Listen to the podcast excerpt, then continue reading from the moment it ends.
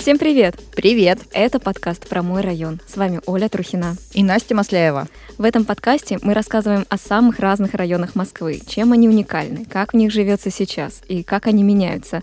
У нас уже есть выпуски о Чертаново, о Крылатском, о Перово, о Выхино-Желебино, о Зеленограде и Троицке, Соколе и даже Капотне.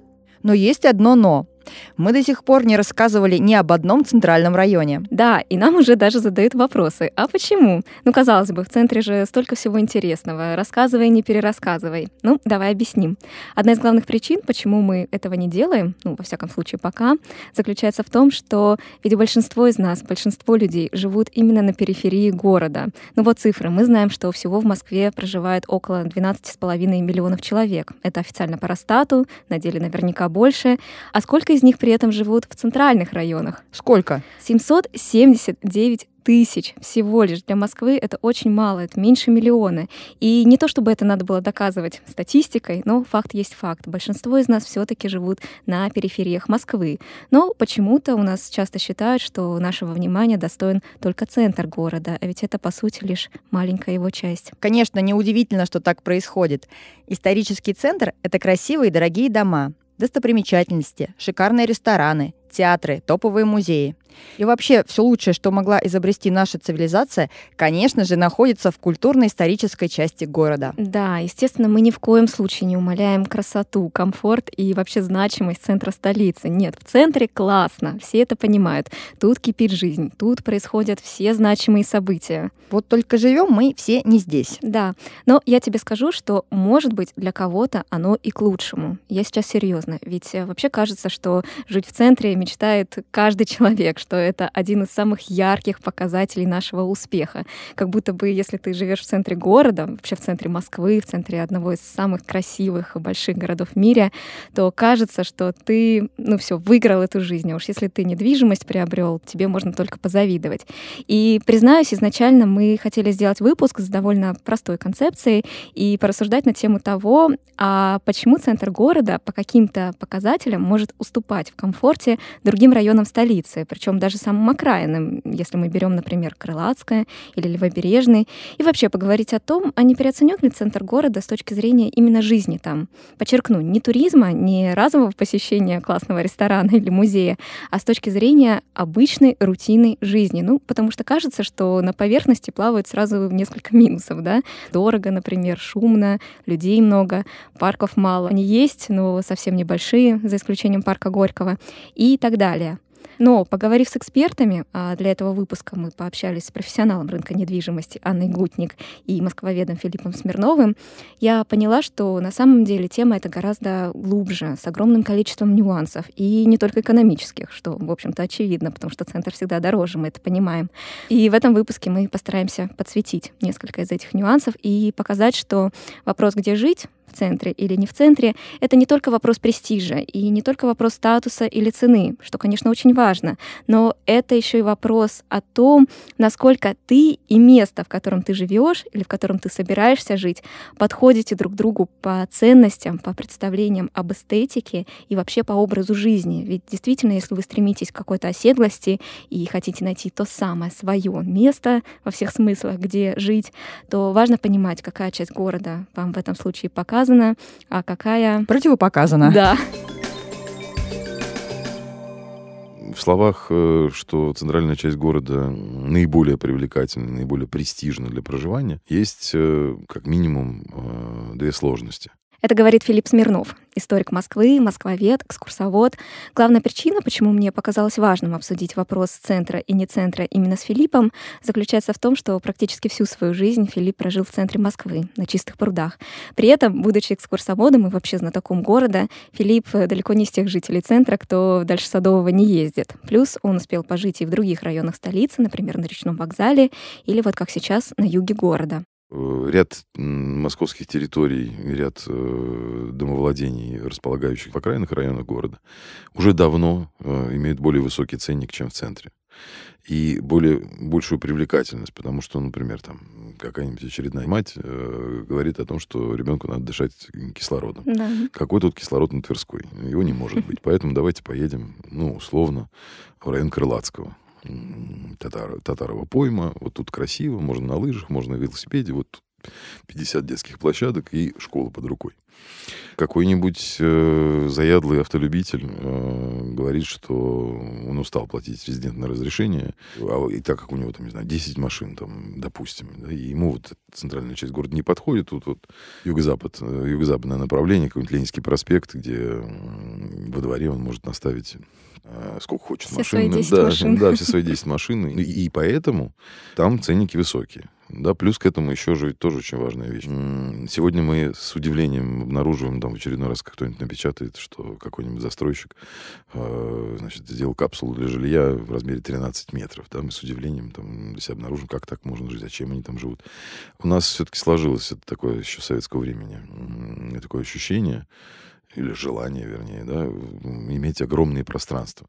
Да, пожалуй, одна из самых очевидных вещей, в чем центр может проигрывать другим районам Москвы, это его плотность. Тут все супер рядом. И с одной стороны, это хорошо, потому что считается, что чем плотнее город, тем он эффективнее работает.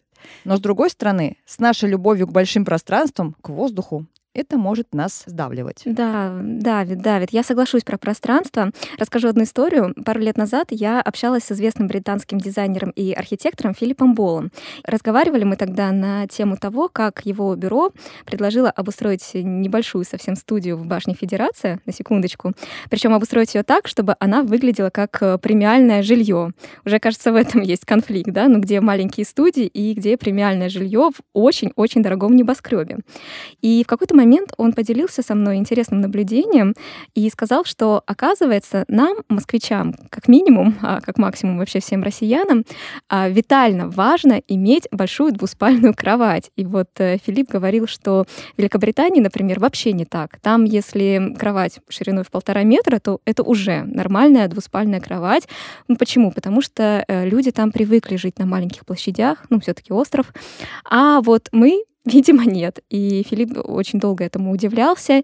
И, конечно, когда он обустраивал студию в э, Федерации, пусть она была и маленькой площади, но он говорил, что очень важно дать россиянам ощущение того, что все равно эта площадь достаточно просторна, потому что иначе они просто не поймут, если не будет большой кровати, то ну, какой тут премиум и какой тут тяжелый люкс. И действительно, нас до сих пор удивляет, когда нам предлагают маленькие квартиры, хотя застройщики пытаются это сделать, предлагая нам квартиры и по 20 квадратных метров, но нас, правда, это удивляет, и, видимо, мы еще не скоро к этому привыкнем. Хотя кто знает. Конечно, в центре можно найти просторные квартиры. Не случайно здесь строят клубные дома, где у жильцов очень мало соседей. Но мы понимаем, что это эксклюзивные элитные продукты, и это уже другая плоскость и другой уровень цен. Ну да, а если вы живете в центре, в небольшой квартире и живете уже давно, и если это старый жилой фонд, то, конечно, велики шансы, что со временем вам будет просто тесно. Не случайно из центра же уезжают в другие районы, когда у людей появляется семья, и когда эта семья растет, когда действительно необходима квартира поновее, попросторнее, когда нужен большой двор, супермаркет рядом с адекватными ценами на товары, что важно. Ну и хорошо в довесок, чтобы это еще все на природе было было. Когда у тебя меняются обстоятельства и меняется твой образ жизни, то, возможно, такой вот престиж центра тебя уже не так привлекает. Если помнишь, мы в выпуске про Куркина общались с жительницей этого района, которая тоже переехала сюда из центра города. И Куркино — это классный семейный район с очень интересной недвижимостью. При этом в экологически чистом уголке Москвы. Ну да, там есть и таунхаусы, и коттеджи, и природы много, и действительно есть престижный центр, но есть при этом еще и престижные семейные районы. Такое тоже бывает. Все правильно. И для этого выпуска у нас тоже есть любопытная история. Героиню нашу зовут Алена Барт. Она многодетная мама, что для этой истории важно. Ей в свое время посчастливилось пожить не абы где, а в доме наркомфина. Да, знаменитый дом, памятник конструктивизма, авангарда. Его же еще реконструировали недавно, так что он теперь же еще и очень модный. Огромное спасибо Алене за то, что поделилась с нами своим опытом потому что из этого чудесного здания она переехала в район у самого МКАДа. О своем выборе совсем не жалеет, как ни странно. Мне со своей семьей посчастливилось жить в Пресненском районе города Москвы, в доме наркомфина. В нем высокий потолок, нестандартная планировка, красивое оформление. Там большой подъезд, широкий коридор. Рядом с нашим домом есть множество музеев, кафе, зоопарк. В В 20 минутах ходьбы Красная площадь. В центре мне нравится в первую очередь эта транспортная доступность. Все рядом. Выходя на улицу, я с детьми, попадала не в типичный двор многоэтажки, а на историческую землю. Все это невероятно атмосферно. Посещает чувство сопричастности к настоящей исторической Москве. Но однажды к нам в гости приехали друзья, которые проживают в северо-западном районе метро Щукинская. Они предложили переселиться к ним поближе. Но почему-то мы выбрали район Строгино. Когда ты только въезжаешь в Строгино, то перед твоими глазами появляется бескрайняя водная гладь с берегами и лесом. Одной из проблем центра вот в плане многодетности, многодетной мамы, а, является то, что там очень мало бюджетных магазинов.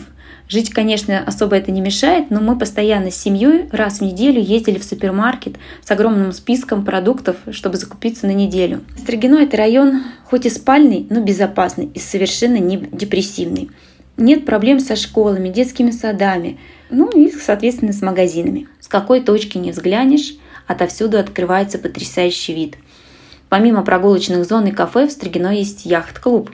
Флора и фауна тут действительно богатейшие. Даже вечером гуляя с семьей, мы часто видим ежей. Местная пойма напоминает бухту моря. Эта тихая пустота успокаивает. Когда вся жизнь проходит в загазованном мегаполисе, понимаешь, как не хватает этих ощущений в Москве. Мне кажется, я сейчас, вот на данный момент, не хочу переезжать никуда. Что будет дальше, я не знаю. Вернусь ли я обратно в центр? Возможно, но это будет позже. А, но пока у меня есть семья, маленькие дети, то, конечно, я бы проживала в этом районе.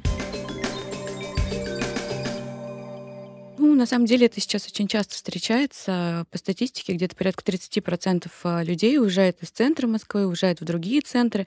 А, люди все чаще делают выбор в пользу а, других районов, потому что они стремятся все более к комфорту. А это говорит Анна Гутник, директор по развитию платформы Домбук. Мы с Анной обсудили, какие нецентральные территории могут конкурировать с центром города и почему, прежде чем перебираться в центр, надо очень четко понимать свои ожидания и свои запросы. А, для кого-то это расширение своей площади, то есть, может быть, они хотели бы остаться жить в центре, но условия, допустим, той же семьи вынуждают их а, каким-то перемещением, передвижением. У нас очень много, например, запросов «хочу жить у парка». Да? У нас mm-hmm. даже вот специально есть раздел а, для подборок, где мы можем оперативно и быстро найти для человека квартиру, который может жить у парка, например. Ну, сейчас, как и ранее, наверное, сейчас самые популярные — это юго-запад Москвы, mm-hmm. это север Москвы и северо-запад. Они по-прежнему юго-запад он всегда очень многие стремились э, жить в этом а районе. Вот почему? В чем его такой феномен? А, феномен, мне кажется, сложился, потому что, в принципе, всегда считались раменки таким более дорогим, более mm-hmm. интересным, более э, экологичным районом. А кто-то выбирает, например, потому что близость МГУ, также близость парков. А вот вы сказали еще запад и северо-запад. Там какие районы? А, Северо-запад у нас выбирают и Сокол, и Покровская Стрешнева сейчас очень популярны, а, Щукинская, вот этот район. Угу. То есть вот эти, они всегда действительно были популярны и по-прежнему остаются. А чем они так нравятся? А, близость парков, да, то есть и Серебряный Бор рядом, и есть возможность выбора квартиры у воды, то есть э, рядом и Москва-река. Поэтому раньше районы были менее развиты, да, и все как э, стремились именно такие с более высокой инфраструктурой. Но Москва настолько, мне кажется, кажется, сейчас преобразовалась в текущем моменте, что э, выбираешь действительно вот район Москвы, который тебе нравится, и ты понимаешь, что ты можешь обрести всю необходимую инфраструктуру, которая тебе необходима, школы, детские сады, парки. Поэтому вот люди стремятся, где более комфортно, где меньше суеты, и при этом ты можешь получить все, что для тебя необходимо, то есть все у тебя будет рядом. Вот личный пример — это семья, с которой была достаточно долго знакома, у них квартира как раз-таки была э, на Большой Златоустинский переулок, это была огромная четырехкомнатная квартира. В какой-то момент у семьи встал вопрос о том, что дети растут, там кто-то вышел замуж, у кого-то родился еще ребенок.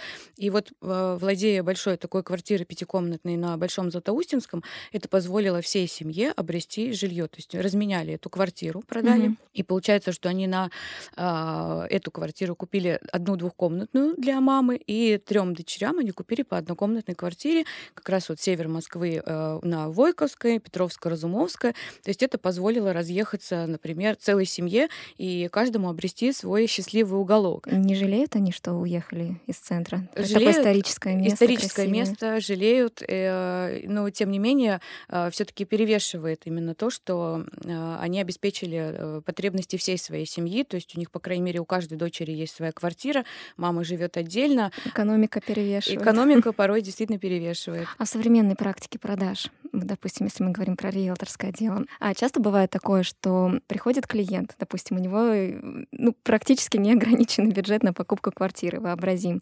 Вот риэлторы, они чаще будут э, продавать центр или все таки призывать присмотреться к каким-то менее очевидным, нецентральным районам? Э, все зависит от клиента. Некоторые говорят, ЦАО, но хочу спокойной жизни. Ну, то есть и ты объясняешь, что вот тут у вас улочка, э, те же Патриарши пруды, тоже Арбат, то есть ты, ну, понимаешь, объясняешь человеку, что здесь никогда не будет, э, как в парке, тихо и спокойно. И э, люди, когда начинают выбор свой, они несколько сумбурно к этому подходят. Им кажется, что хочу одно, на самом деле в ходе э, там рассмотрения каких-то проектов переключаются вообще абсолютно на другое. И вот я говорю, тут уже, уже идешь серебряный бор, да? Тут уже серебряный бор. Второй нюанс выбора между центром и не центром на самом деле плавно вытекает из первого. А соответствуют ли твои ожидания, твой образ жизни и твои ценности эстетике того или иного места, его душе, если хотите? И вопрос этот, мне кажется, гораздо более глубоким, чем вопрос квадратуры квартиры или наличия рядом парков, потому что уж где-где, а в центре города эстетика точно особенная и очень чувствительная к разного рода изменениям.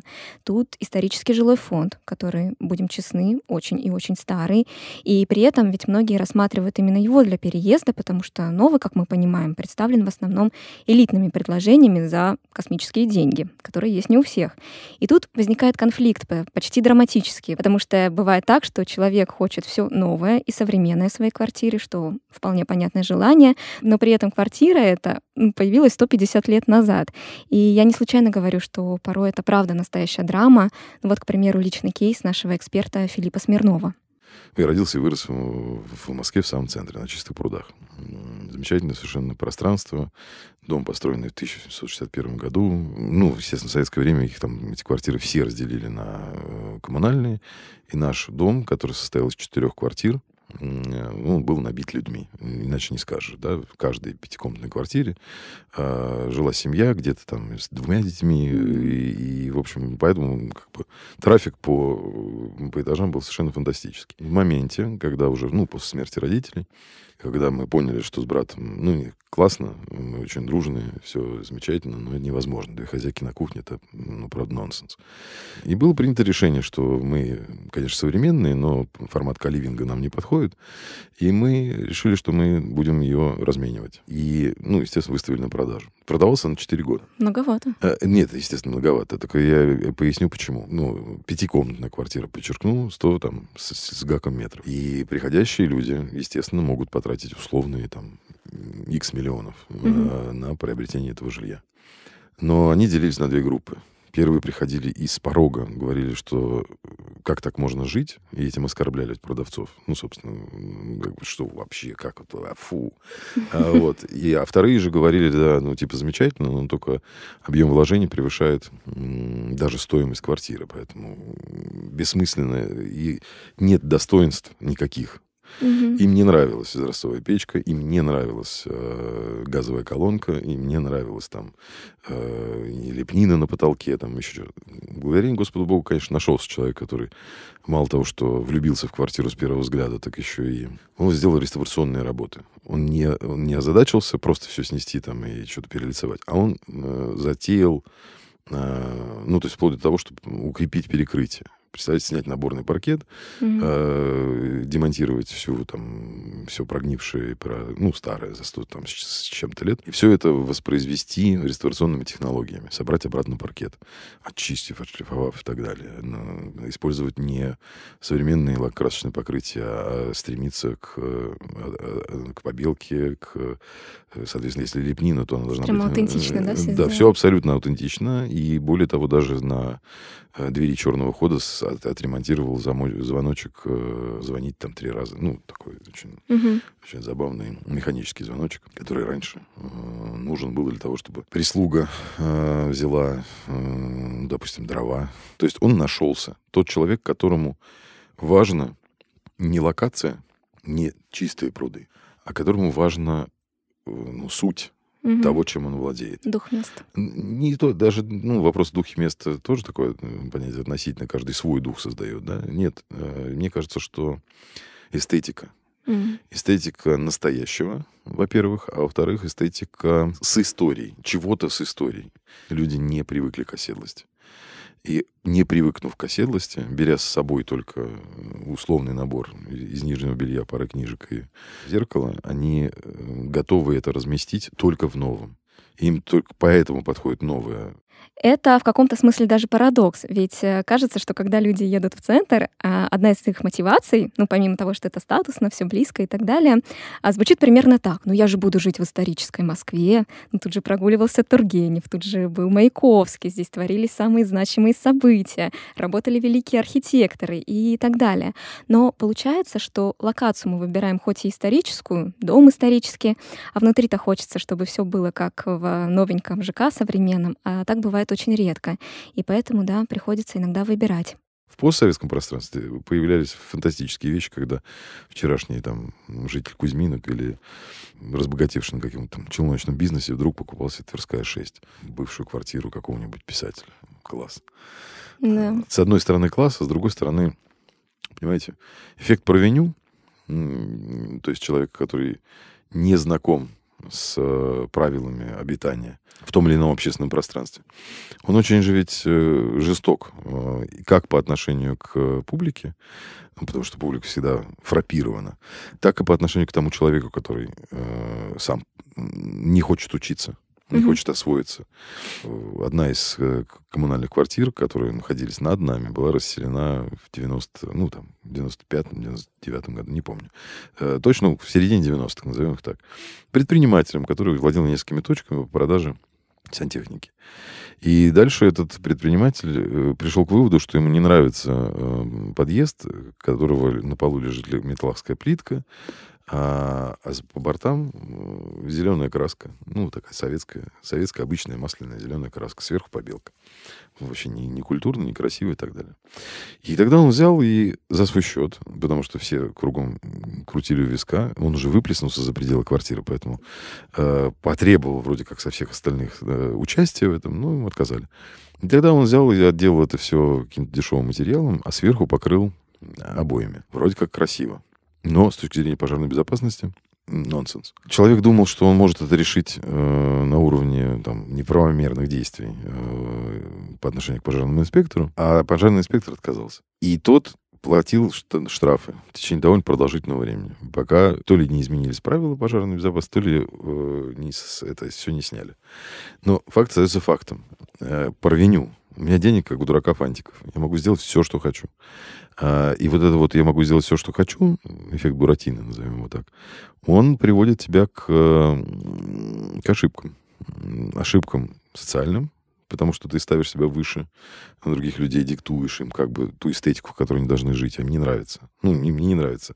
Не метлахская плитка на полу. Ну, Мгм. ну, как бы нехорошо мне от этого. Это раз. Второе, я беспокоюсь за пожарную безопасность. Мне хотелось бы, чтобы на- в стенах был использован материал, который не нанесет ни урона.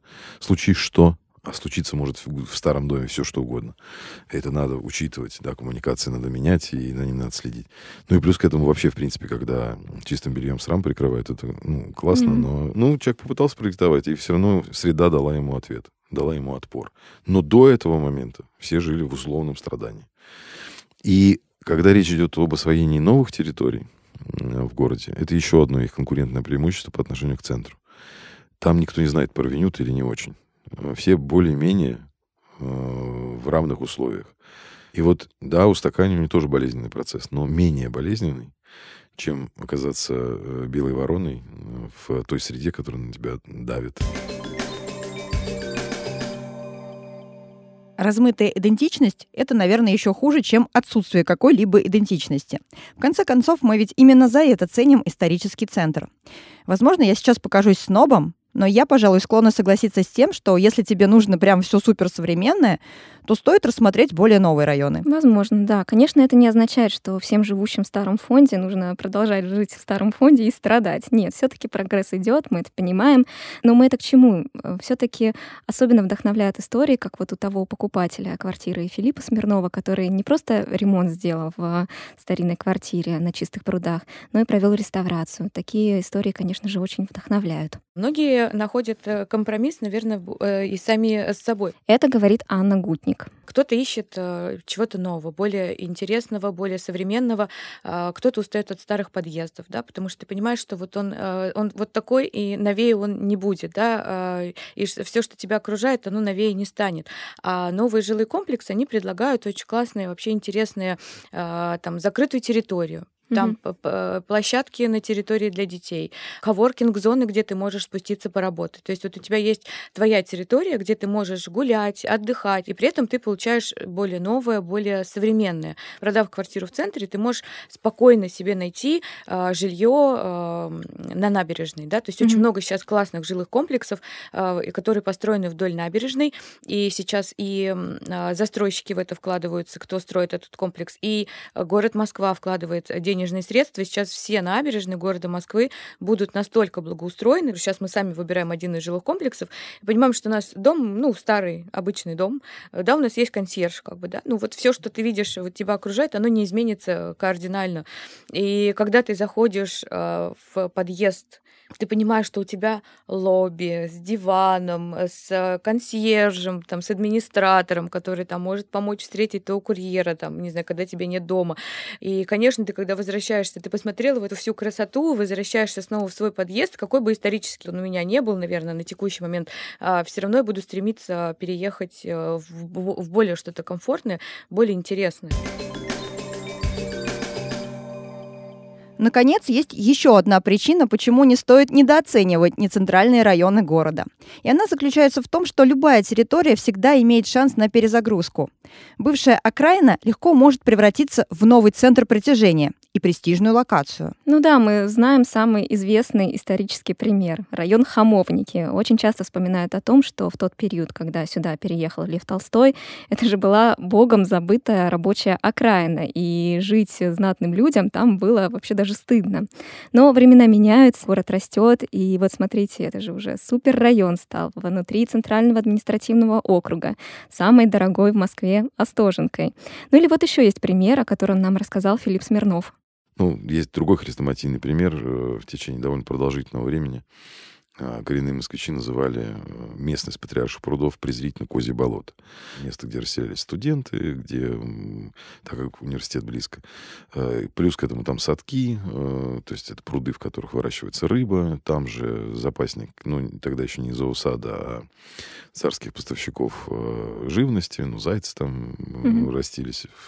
И представьте себе, что вот в это вот, ну, такую странную местность, еще гранатный переулок, он так называется, потому что там был предприятие предприятий по изготовлению ну, вооружения. Ну, то есть опасно, порох, mm-hmm. там mm-hmm. еще что-то. И вдруг вот где-то там у Спиридония э, возникает престижный район. Когда он возникает? Когда он, когда он возникает в советское время, э, в момент, когда из-за близости большого числа посольств, посольства для своих сотрудников снимают э, в домах Э, в округе э, снимают э, квартиры. И, следовательно, происходит перезагрузка, квартиры перестают быть коммунальными и становятся как раз объемными, ну, такие объединяются, вот, а дальше появляется вот этот престиж поближе к иностранному. Сюда же можно взять те же раменки и вообще то самое престижное юго-западное направление, которое многие из нас так любят. Ведь если подумать, еще в середине прошлого века тут же стояли деревенские избушки, и даже фотографии сохранились, как э, идет стройка МГУ, а вокруг, ну прям деревня-деревня. Но в какой-то момент вот эта доминанта МГУ, я имею в виду, начинает формировать характер всей этой местности. Сюда заселяется профессура, студенты, ученые. И вот, пожалуйста, один из самых дорогих и престижных районов, который, на секундочку, вообще еще не полностью застроен, между прочим. И туда же, я думаю, можно отнести и проспект Вернадского, который идет дальше по этой оси, Ломоносовский, Обручевский и так далее. Это мы все к тому, что на протяжении истории Москвы география классных районов все время расширялась а территории, некогда пустынные, быстро наполнялись новыми, очень ценными смыслами. В реальности получается так, что э, люди разного дохода, разных, разного социального происхождения и разных э, э, убеждений сами диктуют повестку местности. Слушайте, у нас нет, нет пиццерии. Какой-то находится предприниматель, который на первом этаже открывает пиццерию, заводит там новые рецепты, еще чего-то. Это маленькое семейное предприятие. Он не тратит денег на то, чтобы бог знает куда ехать, там где-то... А здесь вот прям вот спустился mm-hmm. в тапочках, из холла вышел, два сантиметра по улице, ты у себя, ну, как бы себя на работе, да. И, в принципе, это очень похоже на европейский город в реальности. Они сейчас рассыпаны по всей Москве. Недавно тоже побывал довольно, ну, таком интересном московском месте. Ну, я туда поехал, собственно говоря, на коммунарку, ну, на, на полигон, да, а, но оказался в испанских кварталах. В общем, попал в этих Оценили испанских... разнообразие местных бизнесов? Э, ну, во-первых, там бог с ними, с бизнесами, это не так меня сильно интересует. Сколько меня интересует, как в чистом поле э, возникает э, нечто, во что сначала играет девелопер, а потом с удовольствием начинают играть люди. Жить на бульваре Сервантеса, или там, я не помню, или бульвар Веласкес, или ну, неважно. Угу. Там у них все, все очень с испанскими, да. э, с испанскими коннотациями. Э, это очень круто. Тебе задают контекст. И задавая тебе контекст, они, конечно, не отказываются от прошлого этого, этого места. Они как-то кокетливо умалчивают о нем, да, они не говорят, что это один из самых страшных полигонов там, и так далее. Вот это, ну, как бы не трогают. Но они же построили не на полигоне. Не, не, естественно, не на полигоне, но прямо через дорогу. Да, угу. и, и от этого, ну, от этого страшной памяти убежать невозможно, ну, угу. к сожалению. Ну да, что есть, но есть. В, да, но в целом те люди, которые там обретаются сейчас, пусть даже половина из них не знает, что у них за забором находится, а они сейчас играют в другой контекст. Они начали жить в этом другом контексте. Постепенно появляется новая память. Конечно, она не вытеснит все предыдущее, невозможно, так не бывает, да, но создается некоторого рода очень интересный полимсест, где из-под одного слоя возникает э, что-то другое. В этих новых территориях проявляется э, страсть человека, про которую я говорил только, только что. Его, он сам себе создает пространство, а если он его сам создает, он его любовно охраняет. И это возможно. Э, не в центре. Да. Потому что центр гораздо более наполненный. И с точки зрения там, больших смыслов, державность, величие, столичный статус. И с точки зрения ритма. Здесь, да, сюда люди приезжают отдохнуть. Но это отдохнуть выглядит, там пришли в э, кафе, сходили на дискотеку, бац, а потом убежали. Да, и в этом смысле окраинные территории, они гораздо более, более спокойными. И, наверное, один из самых таких интересных примеров, ну, тоже такой сложный район очень, э, Богородская который оказался одним из самых первых присоединенных к Москве и переваливших из э, статуса деревни в э, статус сначала стародачной местности, а потом статус э, уже вот ну, городского района. Еще сюда приезжали композиторы «Могучей кучки». Приезжали на конки, и им нравилось, что езды от центра всего ничего, ты попадаешь в места, где бывал Петр Великий, где э, вот рядом старообрядческие предприятия всякие, вот на Преображенском валу. А да, они приезжали, чтобы жить или чтобы... Конечно, и да? на даче жили, да. Mm-hmm. Они жили на даче. Э, Но, тем не менее, это уже был город, да, тогда? Ну, это была часть города, в том числе это доказывается тем обстоятельством, что в 70-е годы 19 века, сразу при организации э, дачных поселков, туда ходила конка. В 70-е годы она была проложена. Ну, представьте себе, да? Это как все равно, что сейчас э, метро. Маршрут, да, да, метро, условно идущее прямо непосредственно в ваш дачный поселок. Ну, да. э, фантастика. Ну, где такое еще бывает? И вот сейчас этот район оказывается очень необычным московским местом, при этом, что тоже удивительно, но, но факт весьма-весьма недооцененным. Ну, то есть когда-то богатеи специально уезжали туда да. из условного центра города. Да. Но э, сейчас людей туда, к сожалению, кавычка не заманишь, хотя я читал не так давно на каком-то из... Э, в рекламном объявлении я читал э, фразу такую, что вы купите квартиру в одном из адресов Олега Янковского. То есть уже люди начинают э, пытаться э, поднять э, престиж э, продаваемого э, за счет э, упоминания ну, стандартных, э, стандартных заманух из центра. А раньше это все время делалось только в самом центре Москвы. Мне кажется, сейчас также рекламируют там условные Раменки или Крылатскую, когда говорят, что ну там же живут знаменитости, там же выбирайте квартиры наши звезды, ну вот чтобы вам туда не податься. Да, ну то есть вот люди стали, ну понимаете, э, в центральной части города э, способов написать такое объявление гораздо больше. Ну конечно. Э, и поэтому важно и интересно, что ну, местности, разные московские местности начали искать культурную повестку, назовем это таким образом. Потому что стандартные все причитания по поводу того, что у нас здесь зеленые Э, зеленый сад, тихий двор там и вот там школа, ну, это более-менее теперь равномерно распределено по городу. Есть вопросы, там, скажем, в Новой Москве, там, с близостью поликлиники, там, с какими-то еще вещами, но это вопрос, который решаемый, потому что территория Новой Москвы находится в составе нашего города всего 10 лет. Ну да, а, и, рано или поздно там ну, Рано все. или поздно там все появится, скоростной трамвай, там, не знаю, телепорт до Калуги, ну, мало ли что еще там придумают. Если же говорить про, скажем, исконную московскую территорию, то здесь вот я наблюдаю такой вот, скажем, тренд э, поиска новых путей досуга, причем как бы с таким местным колоритом. Да, то есть вот это тоже очень важно. То есть там биться, традиционно гордиться теми, что, тем, что у них есть конспортивный комплекс. И вот уже большое число людей, которые так или иначе, ну, может, дочь хочет, чтобы он его училась, там, конкуру, конкуру mm-hmm. там, может, еще что-то. Вот он ходит, ходит вокруг Северного Чертанова, и потом в результате находит то, что ему надо, вот, вот ровно здесь. Хотя со всех остальных позиций кажется, что это... Но он про себя думает, что он эсквайр. И что э, надо пошить э, хороший пиджак и завести ружье на стену. Вот он про себя вот так придумает. То есть люди стали придумывать про себя, как они обретаются в той или иной местности. И это сочинение малых историй, э, это и есть та повестка, которую раньше люди ну, думали только про центр. Мы очень много занимаемся окраинными районами города, и я за это время четко осознала, что ни в коем случае нельзя делать рейтинги районов и определять, какой хуже, а какой лучше. Это абсолютно бессмысленное занятие, просто потому, что для каждого человека важны всегда свои индивидуальные показатели. И вот в отношении конкуренции центра города и всей остальной Москвы, я думаю, то же самое. Это просто разные локации для разных людей. Мы, конечно, понимаем, что часто дело в деньгах, никто не спорит, но бывает, что и не в деньгах. Просто центр и окраины — это зачастую про разные образы жизни, про разные ожидания, про разные ценности и разные представления о комфорте и красоте. Друзья, вот на такой лирической ноте мы завершаем не просто выпуск, а целый сезон.